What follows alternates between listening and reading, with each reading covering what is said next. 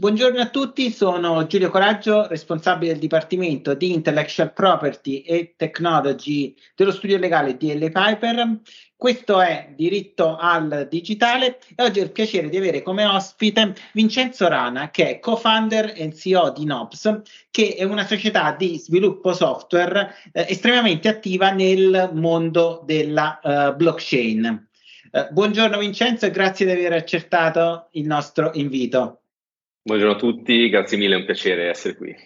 Ecco Vincenzo, eh, voi siete estremamente attivi nel mondo della blockchain, ma ne parlavamo prima di iniziare questo, um, questo podcast, eh, che eh, il numero di persone che parlano di blockchain eh, non è proporzionale al, mon- al, numero di progetti che poi sono messi a, a, a terra. Eh, ci puoi dare un quadro del uh, mondo blockchain che poi ha due grandi sfere, la, il mondo cripto e il mondo uh, progetti che sfruttano la tecnologia blockchain. Secondo te dove siamo? E tu prima che iniziassimo parlavi, un, facevi un parallelismo con il lancio di internet. Uh, qual era tuo, il tuo punto di vista?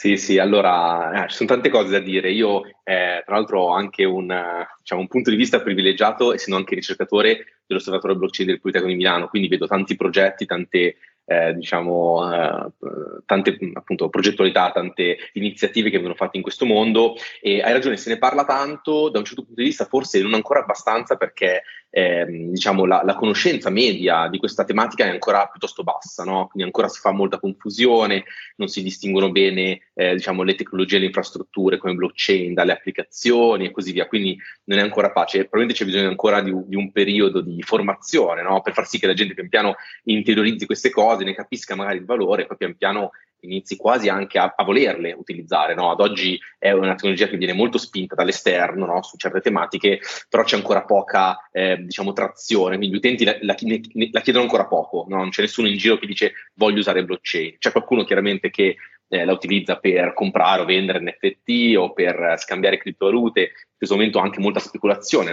quindi una delle applicazioni eh, di questa tecnologia è stata proprio la realizzazione di eh, monete, di valute che possono essere scambiate eh, senza intermediari o comunque riconfigurando la presenza di intermediari. Questo ha fatto sì che ci potessero essere anche delle speculazioni. Questo in realtà non dovrebbe spaventare perché è successo anche con internet, no? ricordiamoci la bolla del dot com, no? quando, quando c'è una tecnologia così dirompente che arriva, è chiaro che ci sono dei fenomeni no, in cui qualcuno investe prima, allora guadagna, allora gli altri poi vogliono investire, però chi arriva tardi magari. e quindi tutti questi fenomeni speculativi da un lato sono normali, non sono certamente eh, la, massima espressione della tecnologia, diciamo c'è molto di più, eh, però insomma questo, questo, accade. E a livello di progetti iniziano a vedersi dei progetti nel mondo automotive, nel mondo dell'arte, della musica, quindi iniziano a vedersi le prime applicazioni. Certo è che le persone che le utilizzano ad oggi sono veramente veramente una piccola frazione. Se voi andate in giro per strada e provate a chiedere a qualcuno, probabilmente sa cos'è Bitcoin, sentito, ne ha sentito parlare, ma non lo usa quotidianamente. Aggiungo una cosa, neanche noi del settore spesso utilizziamo quotidianamente questa tecnologia per le nostre attività, quindi è qualcosa che deve ancora arrivare, però ha diciamo, una prospettiva interessante, si vedono sempre più progetti eh, attivi nel mondo, sempre più progetti concreti, no? Qualche, qualche, mese fa, qualche anno fa si parlava sempre di annunci, no, di, di, progetti teorici, oggi iniziamo a vedere i primi progetti pratici applicati, quindi insomma eh, la prospettiva è piuttosto interessante. Senti, tu uh, hai parlato prima di cryptocurrency e uh, quello di cui si è parlato di più negli ultimi mesi di cryptocurrency è il um, crollo del valore eh, delle eh, cripto a seguito di alcuni scandali. Ecco, tu pensi che questi fenomeni avranno un impatto sullo sviluppo delle, dei progetti che fanno affidamento sulla blockchain, sugli smart contract, o sono semplicemente due mondi separati e eh, vanno, vivono di vita autonoma? Ma allora, l'analisi ovviamente è molto difficile eh, e ovviamente tutto quello che dirò non sono consigli finanziari, questo lo premetto, eh, però diciamo che tendenzialmente se guardate il valore eh, delle criptovalute in media, in generale, è vero, oggi hanno subito un crollo, Ethereum è sceso eh, circa un terzo del valore che aveva, che aveva, prima, adesso sta pian piano risalendo, eh, però se guardate mh, diciamo, in una scala un po' più ampia il valore di questi asset digitali è sempre cresciuto nel tempo. No? Eh, diciamo che c'è in qualche modo un parallelismo con la crescita della tecnologia, quindi più la tecnologia cresce e si diffonde, più il valore di questi asset sembra crescere, ma poi in alcuni punti c'è una sorta di scollamento, no? quindi sono delle bolle, probabilmente le bolle speculative, in cui il valore della tecnologia sale o scende no? e non si capisce bene a volte il perché, nel senso che a volte il valore sale ma non ci sono state grosse innovazioni tecnologiche, a volte c'è un crollo ma non c'è stato nessun vero e proprio problema della tecnologia, no? a volte sono problemi collaterali, a volte c'è anche banalmente un po' di panico nel mercato, no? situazioni eh, anche contingenti, quindi tra la guerra, diciamo, la, la siccità, altre cose che, che, portano probabilmente il mercato ad avere un po' di paura e quindi diciamo che in qualche momento c'è dello scollamento, però il trend è quello di, di una crescita, no? quindi se guardiamo il valore di Ethereum anni fa, e il valore di Ethereum oggi o il valore di Bitcoin, eccetera, eccetera, sono tutti comunque mediamente eh, cresciuti. No? Eh, detto questo, il fatto che sia mh, sceso, sia crollato recentemente il valore di alcune criptovalute, in realtà non è un problema per la tecnologia in sé. No? Quindi certo chi ha investito ha perso dei soldi e quello, vabbè, un'attività speculativa che ha dei rischi, questo è ovvio, però come nel 2018 quando c'è stato un altro grande crollo no, che aveva portato Ethereum fino al valore di circa 100 dollari, oggi dopo il crollo ci siamo fermati intorno ai 1000 euro a, diciamo, come valore di Ethereum. All'epoca il crollo era arrivato fino a 100 dollari, quindi un decimo del valore, anche meno. Eh, però questa cosa fa sì che magari chi eh, sta investendo in tecnologia solo per speculare, magari si, si frena, no? si arresta, mentre rimane chi fa dei progetti concreti. Quindi questo crollo magari dà spazio, potrebbe dare spazio a chi sta facendo dei progetti concreti. Ricordiamoci che diciamo, la diminuzione del valore delle criptovalute comporta anche una diminuzione delle fee che si pagano per operare su blockchain, quindi questo in realtà agevola chi vuole utilizzare le tecnologie, eh, va a svantaggiare chiaramente chi invece ha investito qualche mese fa ha voluto solo speculare. Diciamo che non voglio andare contro chi fa queste operazioni finanziarie perché insomma sono degli investimenti che è lecito fare, eh, però sono due cose molto scollegate, come dicevi prima, criptovalute sono un'applicazione della blockchain interessante, come potrebbe essere la mail per diciamo, la tecnologia internet, però chiaramente ce ne sono tante altre che sono altrettanto interessanti e non, eh, diciamo, non, sono direttamente legate al valore economico e finanziario delle, di queste valute, ma sono legate per esempio alla certificazione di valori, alla tracciabilità di filiere e così via, tante altre, altre applicazioni comunque molto interessanti. Ecco, e, e, forse anche una, uh, la minore popolarità della cryptocurrency uh, potrebbe uh, ripulire il mondo della blockchain da questa cattiva nomea che è invece legata più a a, alla cripto, all'utilizzo dei bitcoin, al, a, alle attività illecite relative allo sfruttamento delle, eh, della cripto, quindi da questo punto di vista forse è un elemento positivo. Un altro aspetto di cui si è discusso molto negli ultimi mesi è la eh, tokenizzazione, la tokenizzazione di servizi finanziari, di eh, diritti eh, immobiliari. Alcune banche, anche italiane, hanno eh, provveduto alla tokenizzazione di alcuni servizi finanziari. Ecco, come la vedi? Vedi delle prospettive? Uh, secondo te c'è effettivamente un vantaggio uh, tra tokenizzazione e per esempio cartolarizzazione di un, uh, di un diritto, fina- di un servizio finanziario? qual ma, è il tuo punto di vista? Sì, allora ti, ma, ti propongo una cosa un po' così. Eh, ti ribalto la domanda quasi, no? Nel senso, ti propongo una, un punto di vista un po' diverso, nel senso che mh, mm, noi siamo abituati eh, nel tempo ad aver reso fisico, eh, al, fisici alcuni beni che invece fisici non sono, no? Quindi eh, immaginiamoci appunto il diritto di qualcosa, un brevetto, no? un contratto, no? Eh, io lo, lo, lo, lo firmo, no? ne voglio una copia cartacea, originale, per esempio banalmente una spesa, no? un rimborso spese, perché io devo, diciamo, quando faccio rendicontazione di spese, devo consegnare l'originale, no? Se ci pensate bene, il motivo è che ovviamente se ho un bene digitale, no? uno scontrino, una spesa, un, l'estratto conto della mia banca, chiaramente quello ne posso fare quante copie voglio. No? Quindi volendo io potrei una certa spesa farla rimborsare da n enti diversi. Se invece io prendo l'originale no? e se non c'è, ne creo uno, per esempio lo stampo, lo firmo, lo creo in qualche modo unico, lo faccio stampare su carta filigranata, eccetera, eccetera, l'ho reso unico, no? A quel punto se io lo consegno a un ente, eh, non ho più un altro originale da dare all'altro ente e così ho evitato il problema che uno possa farsi rimborsare due spese. E questo è vero per tantissimi asset digitali che abbiamo. Ma perché questo? Beh, perché prima non era possibile fare alcune cose, come per esempio rendere unico un file digitale, un asset digitale, e quindi si ricorreva a questi, a questi mezzi. Oggi la tokenizzazione sta un po', diciamo, riportando forse all'originalità alcuni beni digitali, no? Quindi se ho il diritto di un bene, se io ho un'immagine digitale, no? Quindi gli NFT del mondo dell'arte, oppure ho un processo tracciato, la tracciabilità di un bene su filiere e così via, forse questi beni sono digitali, in realtà potremmo parlare anche di altro, banalmente il nostro numero di telefono, il nostro nickname all'interno di un social, un post all'interno di uno di questi appunto social network, sono tutti beni digitali, no? Che se io volessi rendere appunto unici dovrei in qualche modo trasformarli in mondo fisico, ecco qua li ho digitali. Essendo digitali è molto facile anche frazionarli, no? Ed è facile creare delle strutture che possono, per esempio, detenere una parte di questi beni e così via. In realtà, se ci pensate, anche le quote di una società sono qualcosa di abbastanza etereo, no? Non è che tu hai le quote sulla scrivania, no? Quindi anche lì questo potrebbe essere gestito con dei token. Quindi si sta vedendo un po' E io ho l'impressione che si stia provando a tokenizzare tutto, no? quindi qualcuno che è un po' esterno potrebbe avere l'impressione ehm, di, insomma, di, vedere un mondo che è impazzito e cerca di tokenizzare qualunque cosa. Secondo me la realtà è che fino ad oggi non c'era una tecnologia per farlo e quindi e noi necessariamente dobbiamo eh, rendere fisico tutto, oggi invece abbiamo possibilità di rendere, eh, diciamo, tokenizzato tutto quello che magari già volevamo fare, no? eh, immaginate per esempio l'ingresso a un concerto, il biglietto per eh, entrare a un concerto è un bene digitale, no? È il diritto di entrare, cavolo, quello è un NFT, no? Potrebbe essere visto come un NFT, però prima ovviamente non c'era la tecnologia. Stessa cosa per i servizi finanziari, io potrei avere un servizio di eh, finanza decentralizzata di cui per esempio posseggo una parte, no? e quindi io sono tra gli investitori, allora ho dei token di quel servizio, no?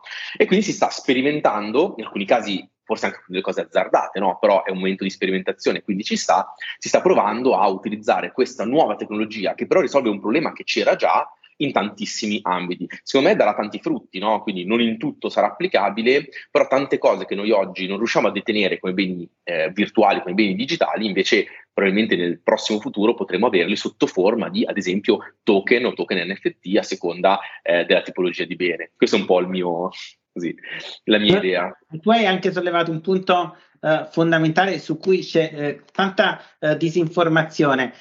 I, L'NFT e in generale i token per sua natura è unico, però da un certo punto di vista poi si vede una quantità enorme di NFT falsi che sembrano una contraddizione in termini, perché se l'NFT è unico, come posso fare a, contra, a fare un'opera, con, una sorta di contraffazione dell'NFT?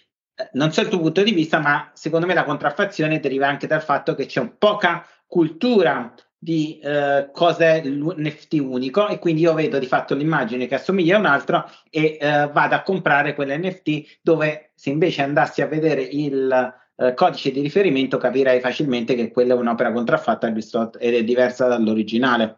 E, sì, assolutamente. Assolutamente, tra l'altro qua c'è una cosa interessante che è, eh, diciamo, è un bene contraffatto a volte è molto difficile diciamo, distinguerlo da un bene originale, no? quindi se vi danno eh, diciamo, una medicina che però non è quello originale perché è un placebo, eccetera, eccetera, sì, da un'analisi chimica magari me ne accorgo, però a occhio no, o stessa cosa per una borsa, no? un paio di scarpe, è molto difficile. Ecco, gli NFT hanno il vantaggio di non essere falsificabili, nel senso non posso crearne uno uguale, no? ma neanche uno, diciamo, eh, molto molto simile. Certo, posso per esempio crearne uno diverso e far credere all'utente che sia uguale, no? Se l'utente, come dicevi tu, non è informato e non sa dove andare a vedere, no? eh, ovviamente può essere, diciamo, illuso, può essere fregato, diciamo. Eh, quello che si deve fare però fondamentalmente è controllare una stringa, no? una, una, stringa alfanumerica di un certo numero di caratteri, quindi in realtà è un'operazione che può fare chiunque, non è richiesto un esperto. Certo, bisogna sapere quale stringa controllare, adesso si stanno ovviamente utilizzando anche delle stringhe eh, diciamo più comprensibili, no? quindi immaginate una certa azienda può prendere un dominio eh, che può essere il nome dell'azienda appunto ETH, a quel punto io devo solo controllare che quel nome sia esattamente quello nell'NFT che compro. Se quello è il nome, l'NFT originale. Se il nome invece è una variante, no, perché ha delle lettere diverse, eccetera, eccetera, allora quello è un falso. Diciamo che non serve più un esperto o un laboratorio eh, chimico, fisico per andare a capire che l'NFT è falso, basta veramente confrontare una stringa. No? Oggi questa informazione ancora non è eh, diciamo, eh, circolata, ancora non è eh, alla portata di tutti e quindi effettivamente sì, tu vedi un NFT invece di capire che è la stringa che ti sta dicendo da chi è stato emesso e quindi chi ne certifica l'autenticità, tu magari eh, ti illudi o credi che sia l'immagine no? che, lo, che, garantisce l'originalità, io l'immagine ovviamente posso copiarla tranquillamente e quindi ne creo uno con la stessa immagine, magari con un nome simile e ti traggo in inganno. No? Questo in realtà ricorda un pochettino quello che si fa con i domini internet. No? Se tu vai su www.google.it sai che quello è Google. Se vai su Google con 3O oppure vai su altri siti simili, allora probabilmente non sono un sito originale. Diciamo che questo ormai è entrato nella nostra mentalità, quando vi arriva una mail che eh, non sapete se essere spam o no, cliccate, vedete che si apre un indirizzo strano, subito capite che c'è qualcosa che non va. No? Ecco, sugli NFT non siamo ancora arrivati al punto in cui alla gente suona subito il campanello, ma ancora c'è un, un pezzettino di strada da percorrere per arrivare lì.